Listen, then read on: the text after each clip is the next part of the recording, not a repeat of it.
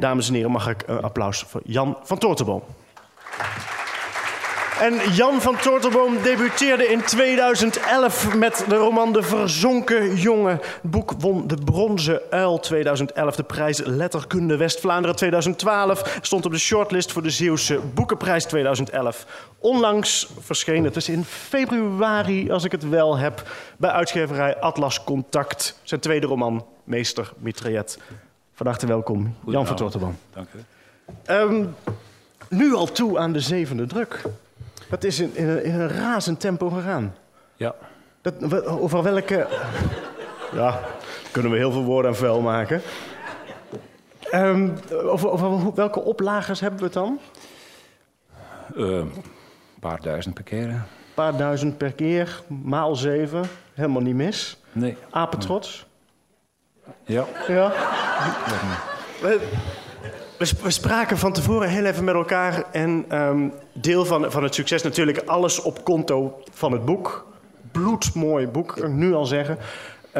Maar het werd wel even de hemel ingejubeld bij De Wereld Draait Door. Het werd verkozen als boek van de maand. En op welke manier kwam je erachter? Ik zat aan de bank en mijn zoontje zat Nickelodeon te kijken. Met afstandsbediening vast in zijn hand. Hij is 11 jaar oud. En ik dacht, ik ga ernaast aanschuiven, want ik wil wel eens een gesprek voeren met mijn zoontje, hè, af en toe. Zonder hem te veel te storen als hij tv kijkt. En toen belde mijn schoonmoeder. En die zei, zet hem op één. Dus ik dacht, ik moet toch die afstandsbediening loskrijgen bij mijn zoon. Hè. Dus ik zei, geef dat ding eens hier. En dat deed hij ook, verbaasde mij onmiddellijk. Maar goed. En ik zet hem op 1 en dan zag ik net het laatste stukje... dat ze dus het omslag voor de... lens houdt. En dan kwam die prachtige animatie. En ik was helemaal beduust, ja, eigenlijk.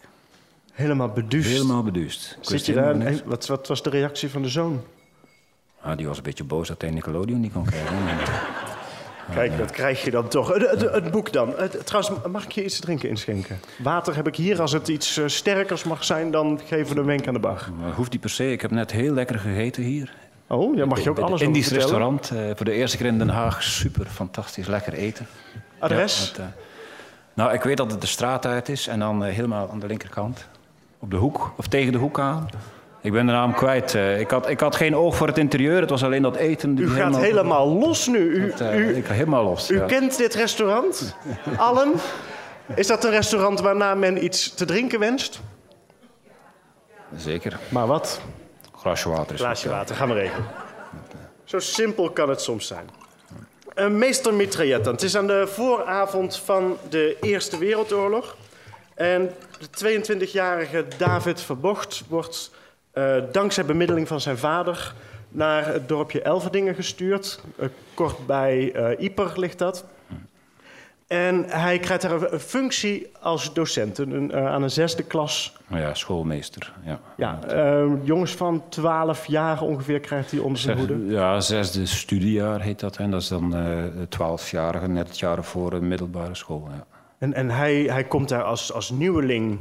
Voor het eerst heeft hij zo'n functie. Hij komt als nieuweling in zo'n dorp waar hij niemand kent. Hij doet zijn uiterste best om een goed mens te zijn, om goed docent te zijn, om vriendschappen te smeden. Maar raakt al direct in confrontatie met de pastoor, die vrij rap in de gaten krijgt dat deze man een atheïstische levensvisie aanhangt, wat daar in dat dorp slecht valt. Hij krijgt het aan de stok met zijn huisbaas. En zo nog met de boerse gewoontes van sommigen, een cafébaas, een uitsmijter... Allemaal botst dat. En er zijn een paar lichtpuntjes. Een van die lichtpuntjes, dat is een van zijn leerlingen, Marcus... waarmee hij het bijzonder goed kan vinden. Ja.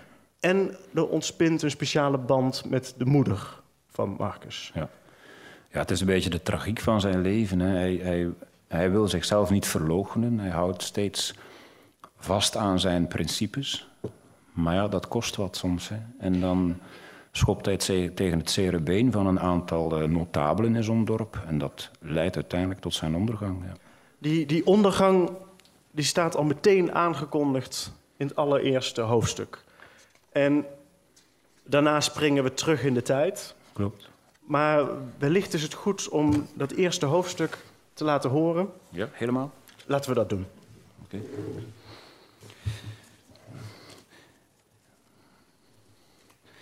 Ik verlaat dit vertrapte leven als jonge man, krachtig van lichaam, klaar van geest. Dat is niet wat ik wil, maar mij werd niks gevraagd. Ze hebben me vastgebonden aan een wijde paal. Een paar meter achter mijn rug staat een beuk, machtig aan de vooravond van zijn bloei. Tussen de berijpte takken door zie ik het blauw van de lucht, de wolkensliert die er ongehinderd doorheen klieft. De grond is koud. Ik beleef een tijdloosheid die ik nooit eerder heb meegemaakt. Voel hoe de ochtenddauw langzaam in de stof van mijn broek kruipt en lauw wordt. Aan het einde van deze ochtend ben ik zo koud als de aarde, als de rijp op de takken van de beuk, als de lucht. Ik laat het lopen, bevlek mezelf met de troostende warmte die mijn lichaam me kan bieden. De schande zal me ongetwijfeld worden vergeven. Dra komt de lente, de dagen lengen al, de zon zal de winter genadeloos smoren. Dan zullen mens en dier voor haar buigen, verwachtingsvol, en nieuw leven zal bloeien. Larven ontpoppen in vlinders, knoppen botten uit in bloesems. Boven mijn soldatengraf zullen ze fladderend paren, die vlinders. De mannen voor mij werpen kruimels naar de vechtende eksters en kauwen. In het veld ligt een karkas van een koe. Een van de stijve poten wijst naar de zon. En dan zie ik hem. In een rechte lijn galoppeert hij naar me toe en een paar meter voor de mannen rukt hij aan de teugels. De hengst steigert, trappelt met zijn voorbenen in de lucht, blaast schuimvlokken in de rondte. Modderbrokken springen van de hoeven af. Een gendarme snelt toe, grijpt de teugels, bedaart het paard door het liefdevol over de neus te strelen. De officier stijgt af, knikt naar zijn verkleumde manschappen en kijkt in mijn richting. Hij is mijn beul. Ik hoop dat hij een goede man is, een rechtschapen mens, geen moordzuchtig monument. Mijn nek doet pijn als ik naar hem opkijk. Wil je nog iets zeggen, David? Een laatste biecht misschien. Ik kan het voor je regelen, zegt hij. Hij is vriendelijk. Hij kent mijn naam. 2 vorstblauwe ogen in een vermoeid gezicht. Ik zou kunnen zeggen dat ik niet geloof in een leven na de dood. Dat ik nooit heimwee heb gehad naar een God die dood en begraven is. Dat, zoals mijn vader me heeft geleerd, geloof een zwakte van de mens is en biechten dus voor mij zin noch redding biedt. Ik zou ook kunnen zeggen dat ik echt mijn best heb gedaan om er iets van te maken, maar dat vergeving door mijn moeder het enige is wat ik nog wil. Als ik naar hem kijk, weet ik dat mijn woorden hem zouden raken. Zijn haar lijkt op een verwelkte paardenbloem. Hij zou zijn best doen om te luisteren, te begrijpen en misschien een paar diepzinnige dingen zeggen. Zal zijn gezicht op mijn netvlies gebrand staan als de kogels het vlees van mijn hart versnijden? Ik ken zijn naam niet. Of moet ik mijn ogen sluiten als de geweren worden geschouderd en de donkere lopen op mij gericht worden? Naar binnen kijken. Naar mijn kleine broer die op zijn knieën door de tuin kruipt. Naar mijn ouders die samen in de kleine keuken in het zonlicht staan. Of naar mijn klas van het 6e leerjaar van weleer. Marcus voorop. Ze zouden me zekerlijk komen helpen met hun houten sabels en bogen. Met hun handen die ongetwijfeld nog groter en ruwer zijn geworden, maken ze de touwen rond mijn polsen los. Snijden ze de strengen door met het zakmes dat ze niet bij zich mogen hebben. Laat ik maar niet denken aan de 2 liefdes van mijn leven. Een bevel weer klinkt. De gendarmes gaan achter een lijn staan. Dichter bij mij. Ik bekijk ze 1 voor 1. Het zijn vreemden. Ik kijk opzij, voel medelijden met de soldaten van mijn peloton, die verplicht zijn van op afstand toe te kijken. Ik schud mijn hoofd naar de officier, die nog steeds voorovergebogen naast me staat, tegen me praat en vraagt of hij nog iets kan doen. Maar opeens stopt hij. Hij begrijpt het. Hij beseft dat het enige wat woorden nu nog kunnen doen, verstoren is. Ben ik bang. Want ze gaan me doren. Mikken op dat witte lintje, op mijn uniform gespeld, op de plek waarachter mijn hart nu hamert en hamert. Zo luid dat ik het hoor bonzen in mijn keel, achter mijn slapen. De hartenklop van het leven dat ze mij willen laten verlaten. Ik ben niet bang. Ik heb mijn best gedaan. Alsjeblieft. Niet bang. Ik heb mijn best gedaan. En het zijn best doen, dat is belangrijk. Dat is belangrijk voor de jongen. Hij heeft een schuld die hij met zich meedraagt. Of in ieder geval het gevoel dat hij ergens schuld aan heeft. Dat klopt. Hij heeft een heel erg zwaar schuldgevoel in zijn jeugd opgedaan door een tragische gebeurtenis. Hij heeft dat naar zich toegetrokken, verinnerlijkt. En sleept dat eigenlijk zijn hele jonge leven achter zich aan. Maar toch wil hij nog zijn best doen. Hè, voor zijn ouders, voor de personen die er nu niet meer zijn. En ook voor de mensen die hij nog enigszins een beetje toenadering tot vindt om hen nog tevreden te stellen. En vergeving van zijn moeder. En vergeving van zijn moeder, ja. Dat, dit boek speelt zich af aan de vooravond van die Eerste Wereldoorlog. Het speelt zich af in Elverdingen. Ja. Dorp dat ook al een belangrijke rol speelde in de debuutroman. Goed. Dorp bovendien ook waar je zelf geboren bent. Ja. Nee, geboren, opgegroeid, ja. Waarom mag dit dorp weer terugkomen in deze roman? Nou, de link tussen beide boeken is Victor. Is de grootvader. Want in mijn eerste boek heb ik een personage opgevoerd, dus de grootvader Victor van Heulen. En dat speelde zich af in de jaren 80, 70, 80, 90. Toen was hij midden de 80. En dat personage intrigeerde mij. Ja, zeker. Als ik natuurlijk als schrijver schrijf, dan heb ik ook een bepaalde aantrekkingskracht tot die personage. De een meer dan de ander. Maar dat was zo'n boeiend personage. En dat hoorde ik ook van de lezers. Want dat is zo'n fantastisch figuur. Mysterieus, donker. Grote kras op zijn ziel. Grote kras op zijn ziel. Litteken in zijn gezicht. Waar komt dat vandaan? En toen dacht ik, ik wil hem niet kwijt. Hè. Ik wil hem nog eens invoelen, zo zal ik het maar noemen. En ik heb hem dan als jonge man teruggebracht naar hier. En dan zit je onvermijdelijk in de periode, in het tijdsgevricht van Wereldoorlog 1. In de Westhoek zeker natuurlijk. En dorp Elverdingen is helemaal kapotgeschoten in Wereldoorlog 1. We hebben hier beeld. Kijk eens aan. Fantastisch. Dat Kerk, is naar de knoppen. Ja, dat is trouwens de Sint-Livinusstraat, de straat waar ik ben opgegroeid. Als je een beetje naar achteren gaat. Die straat bestaat nu nog. Maar de kerk, dat is het eerste bombardement. Ze is 2 keer gebombardeerd. De tweede keer in april 1915 en toen was ze eigenlijk bijna helemaal weg.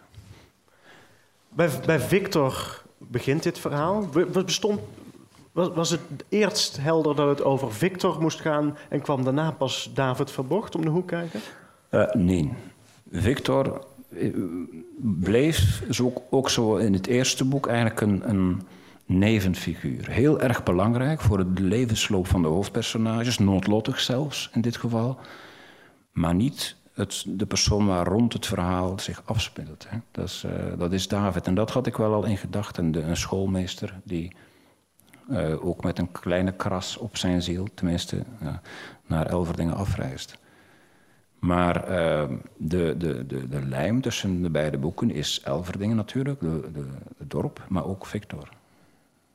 En is het dan omdat Victor zo dierbaar was en we daar een jonge versie van wilden, is daarom die Eerste Wereldoorlog binnengeslopen? Of was dat ook al van meet af aan een belangrijk uitgangspunt? Nee. Ik ben 3 jaar geleden begonnen met dit boek. Zelfs 4 jaar bijna. Nooit gedacht dat het nu zou verschijnen. Met de 100-jarige verjaardag van Wereldoorlog 1. Absoluut niet. Het heeft ook zo lang geduurd, omdat we natuurlijk voor praktische redenen een tweeling hebben bijgekregen en ik niet meer zag zitten om nog heel lang te schrijven. Dus eigenlijk had het er 2 jaar geleden moeten zijn. Maar goed, het is een geweldige toevalligheid. Ja. Maar waarom die Tweede Wereldoorlog, toen dat eenmaal... Eerste Wereldoorlog, toen die eenmaal in het verhaal zat. Hmm. Waarom is dat zo'n dankbare... Nou nee, misschien een andere stap. Wij in Nederland kennen de Eerste Wereldoorlog voornamelijk van de geschiedenisboeken. Die heeft hier veel minder sporen nagelaten. In België wel, in Elverdingen, zeker met Ieper om de hoek. Dat kennen we allemaal. Daar zijn we allemaal met schoolladingen heen gegaan om daar loopgraven te bezoeken. Wat voor sporen heeft die oorlog nagelaten? In de mens voornamelijk. Dat ligt erg diep. Hè. In Ieper bijvoorbeeld wordt nog elke avond de Last Post gespeeld. Ik weet niet of u dat kent, u ooit bent geweest. De Menenpoort, elke avond al vanaf 1928, denk ik, wordt de Last Post gespeeld. Al sneeuwt het, hagelt het, ijzelt het. Volgend jaar wordt de 30.000ste keer dat de Last Post gespeeld wordt. En altijd staan daar mensen, altijd staan daar Britten voornamelijk. En ik was er toevallig 3 weken geleden en daar stonden duizenden mensen.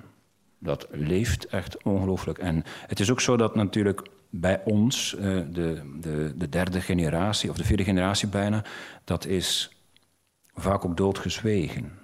Ik heb ook met mijn grootvader, die zijn gevlucht naar Frankrijk, maar een andere overgrootvader heeft gediend. Als ik dat verhaal mag geloven, want er is van mijn vaders kant, hij heeft ook, volgens mij heeft hij 6 zussen en 1 broer. Ze weten er niet veel van. Hij zou teruggekeerd zijn uit de loopgraven en ziek geworden zijn en door buikpijn gestorven. Maar het fijne ervan heb ik niet kunnen achterhalen. In elk geval, het heeft bijna geen enkele familie onberoerd gelaten. Wat die oorlog dramatisch gezien voor de literatuur interessant maakt... en dat is misschien cru om te zeggen, maar toch... zoals ik het begrijp, in de Tweede Wereldoorlog was vrij helder... was er een duidelijk kwaad. En in de Eerste Wereldoorlog was dat veel minder aan de hand. Veel minder, het was diffuser. Ja, dat is ook zoiets wat Stefan Hertmans zei. Dat is eigenlijk de eerste oorlog waarbij dus... Schrijver die trouwens volgende maand bij Literatuur Late Night te gast is. Oh. Dat is iets wat eigenlijk... Er was een good guy en een bad guy. En het was eigenlijk niet meer duidelijk wie de good guy en wie de bad guy was. En dat was... Maar goed, dat is vooral een strategisch spel geweest van oversten. En de soldaten aan het front, die had vaak geen kwaaie gevoelens ten opzichte van de Duitsers. Hè. Die gingen met het legendarische kerstbestand... Die gingen ze samen een potje voetballen. Totdat dat werd opgemerkt door de overheid. Dit kan absoluut niet, verbroederen mag niet... want ze moeten elkaar een paar uur later weer afmaken. Dus alles werd gedaan om ook die manschappen tegen elkaar op te zetten. Door de generaals of door de politici dan. Dat diffuse van good guy, bad guy... dat zo door elkaar loopt... dat is natuurlijk bij uitstek aanwezig in deze roman. Het is ook een toespraak die... David, docent, op een gegeven moment in zijn klas houdt. Heel erg probeert die kinderen voor te spiegelen... dat het niet altijd even helder is wie aan de juiste kant staat... wie het verkeerde doet. Ja. En een belangrijk element in het boek is dat met de... daags na de geboorte van zijn broertje... hij is dan 6 jaar... Ja. Hij wil zijn moeder helpen, doet dat met... Hij tilt een pan kokend water op, aardappelen staan op het vuur... hij tilt die op... doet iets onhandigs. Dat kokende water gaat over zijn arm. Dat laat een litteken achter. En dat litteken wordt jaren later gezien door iemand. Hij probeert het al te verbergen. En diegene ziet daar een mooie tekening in. Die ziet daar... Die hebben opnieuw een plaatje van de boom... met kennis van goed en kwaad in. Waarom is dat voor hem zo belangrijk? Hij hapt meteen. Hij kent de mooiste term daarvoor... Hij hoeft het niet te hebben... Yggdrasil of zo. Voilà. Dat was de Germaanse mythologie, de boom. Ja. Hij schudt die even uit zijn mouw. Hij is daarmee bezig, kennelijk. Goed en kwaad is voor hem belangrijk. Niet op 6 jaar geleden. Nou, hij was toen iets ouder, hè. Dat was niet daags na de geboorte. Ja. Daags na de geboorte stoot hij zich... Als zijn vader hem brengt naar de kamer waar zijn broertje geboren is... stoot hij zich aan de trapleuning en voelt hij al pijn. Dus op zo'n blije dag heeft hij al een pijnscheut. En dat is al een beetje een voorteken, een onheilspellend voorteken. Maar ja, hoe ben je zelf? Je moet niet vergeten, hij is pas 22. Dus iedereen is bezig En zelfs ook vanaf de late tienerjaren en vroeger nog. Van wat is nu goed, wat is nu kwaad? Het is gewoon heel verwarrend soms voor jonge mensen. En dat heb ik ook bewust in hem willen steken, dat hij daarmee bezig is. Hij houdt een toespraak voor zijn leerlingen. Het verhaal van de dorstige ezel. Het is een volstrekt schimmig verhaal waar hij ook niet helemaal uitkomt. Kan jij ons helpen? Ach ja, het is schimmig inderdaad, ook bewust, omdat hij het zelf niet goed kan overbrengen. En dat is één regel als docent zijnde. Als je het zelf niet goed begrijpt, ja, dan kun je het ook nooit goed overbrengen naar je leerlingen toe. Dus begint er dan niet aan. Maar hij moet wel, want hij ziet ook dat die jongens van die martelspelletjes spelen. En op zaterdag, en dan gaan ze elkaar vangen en dan gaan ze elkaar pijn doen. En dan gaan ze ballen vastbinden. En dan gaan ze inderdaad van die ongebruikelijke oefeningen doen op elkaar. Maar en dat komt hem ter oren en hij ziet ook dat een van die kinderen mankt. Dus hij wil dan het fijne weten. En daardoor gaat hij ook dat verhaal vertellen van kijk, doe elkaar niet te veel pijn. Maar je moet ook weten dat je een donkere kant hebt. De zwarte en de witte engel en de dorstige ezel in het midden. En eerst moet de zwarte die ezel slaan met een zweepje van wilgetenen, dat ze toen gebruikten. En dan moet die witte de ezel een beetje drinkje geven. Maar dan omgekeerd, zegt hij, dan moet die witte de ezel in zijn gat schieten met een pijl en boog, denk ik was het. En dan moest die zwarte de ezel verzorgen. Dus dan wil hij duidelijk maken, kijk jongens, je kunt niet altijd goed zijn. Je bent soms ook wel eens slecht. En voor zichzelf geldt dat natuurlijk ook doorheen dat boek. Hè? Want hij corrigeert daar af en toe ook wel een van die jongens veel te fel. En dat is zijn zoektocht als jonge man in het leven dat abrupt wordt beëindigd. Is David Verbocht een goede docent? Hij is in elk geval begaan met zijn leerlingen. En hij wil ze iets bijbrengen en hij wil zijn best doen. Dus hij heeft zijn best gedaan in zijn ogen en daardoor is hij, denk ik, een goede docent. Ja. Wat interessant is, is dat hij op een bepaald moment, vaker in het verhaal, zijn leerlingen voorhoudt, of de ouders van de leerlingen, dat ze zich niet per se hoeven te schikken naar hun lot. Dat het niet zo hoeft te zijn dat als je vader boer is, dat jij zelf ook boer wordt. Als jij meer aanleg hebt voor tekenen, als je graag wil studeren, dan moet je dat doen. Je hoeft je niet te schikken naar je lot. Nou, in het geval van Marcus is het zo. Hè? De anderen maakt hij eigenlijk niet veel woorden aan vuil. Hè? Maar in het geval van Marcus ziet hij dat die jongen veel meer talenten heeft. En dan vooral de menselijke kant van Marcus. Hè? De culturele kant, de tekeningetjes maken, het boek lezen. Terwijl die vader eigenlijk gewoon een herenboer is en iemand, een krachtdadige zoon wil die zijn bedrijf overneemt. Maar daar is die jongen niet meer gelukkig. En op dat gebied steunt hij dan die zoon met de goedkeuring van de moeder. En de moeder komt natuurlijk ook in het verhaal. Dus nog, daar heeft hij ook eigenlijk een beetje een dubbele agenda. Maar de vraag is wel, als hij zijn leerlingen, nou in ieder geval Marcus, zo doordringt van schik je niet in je lot. Waarom volgt hij zijn eigen les niet? Want hij schikt zich steeds meer in zijn eigen lot. Eigenlijk is David iemand die door die tragische gebeurtenis op zo'n jonge leeftijd al eigenlijk niet veel hoesting meer heeft om te leven. Hij heeft een paar kloppen gehad en hij ligt tegen het canvas. En hij moet recht.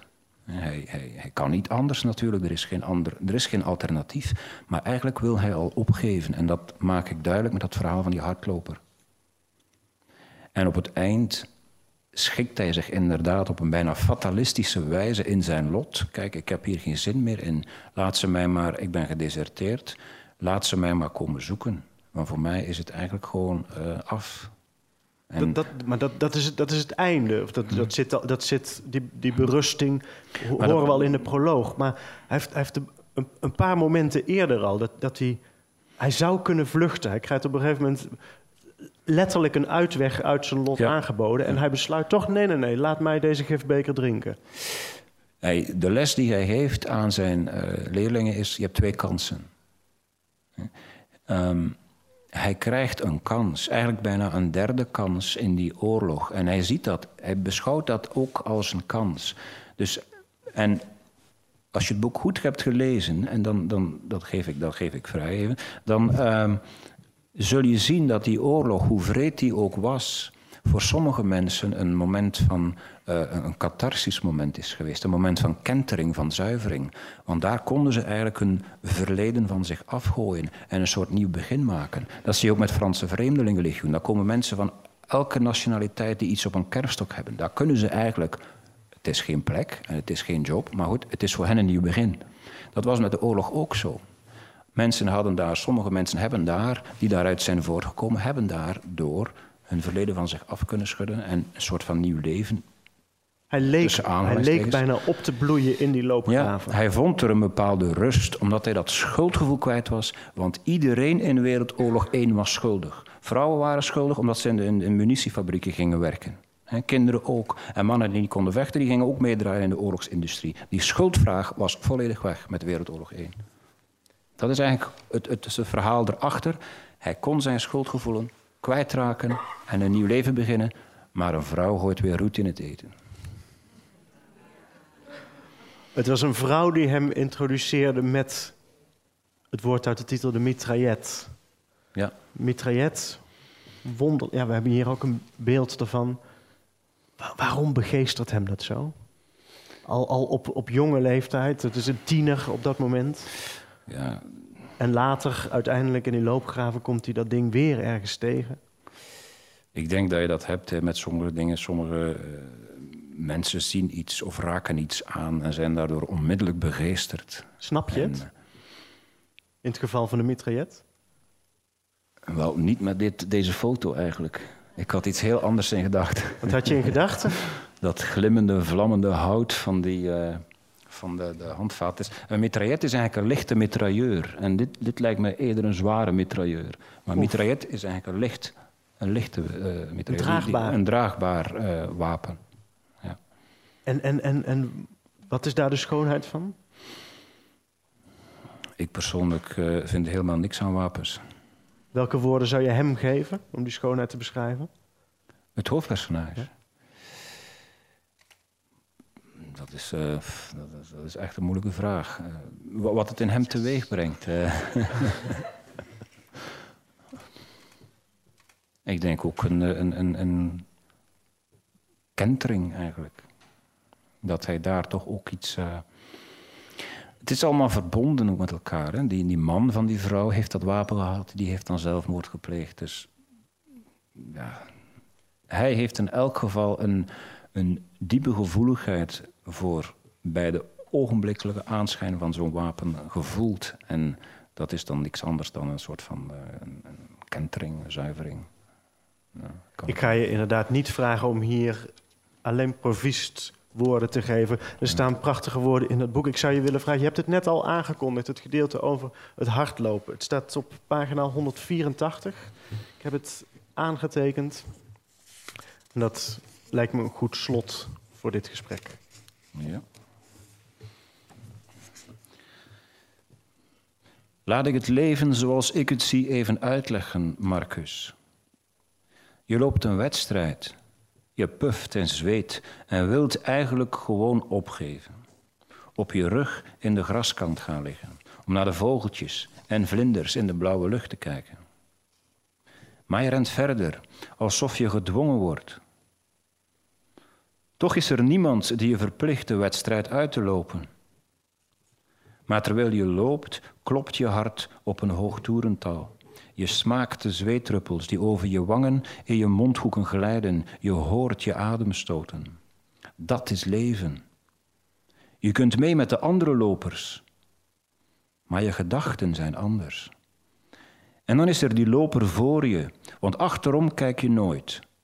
Die is zoveel gespierder, loopt zoveel makkelijker en sneller. Heeft totaal geen moeite met de kiezelstenen, de modder, de wind. En hij loopt uit. Of jij raakt achterop. Je lichaam vecht, verkrampt, spuugt, maar geeft niet op. Je gedachten volgen allang niet meer. En juist voordat hij uit je zicht verdwijnt en je nog een laatste inspanning levert om hem bij te benen, merk je opeens de tekening op zijn rug op.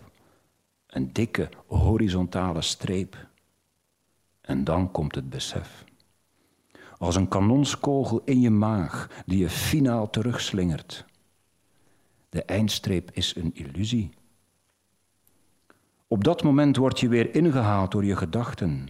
Beteugel je dat lichaam en doe je wat je al van bij het begin had willen doen. In het gras gaan liggen en naar de blauwe hemel kijken. Ik wil je heel erg bedanken voor een bloedmooi boek. Meester Mitraillette. Dankjewel. Jan Vantoortelboom.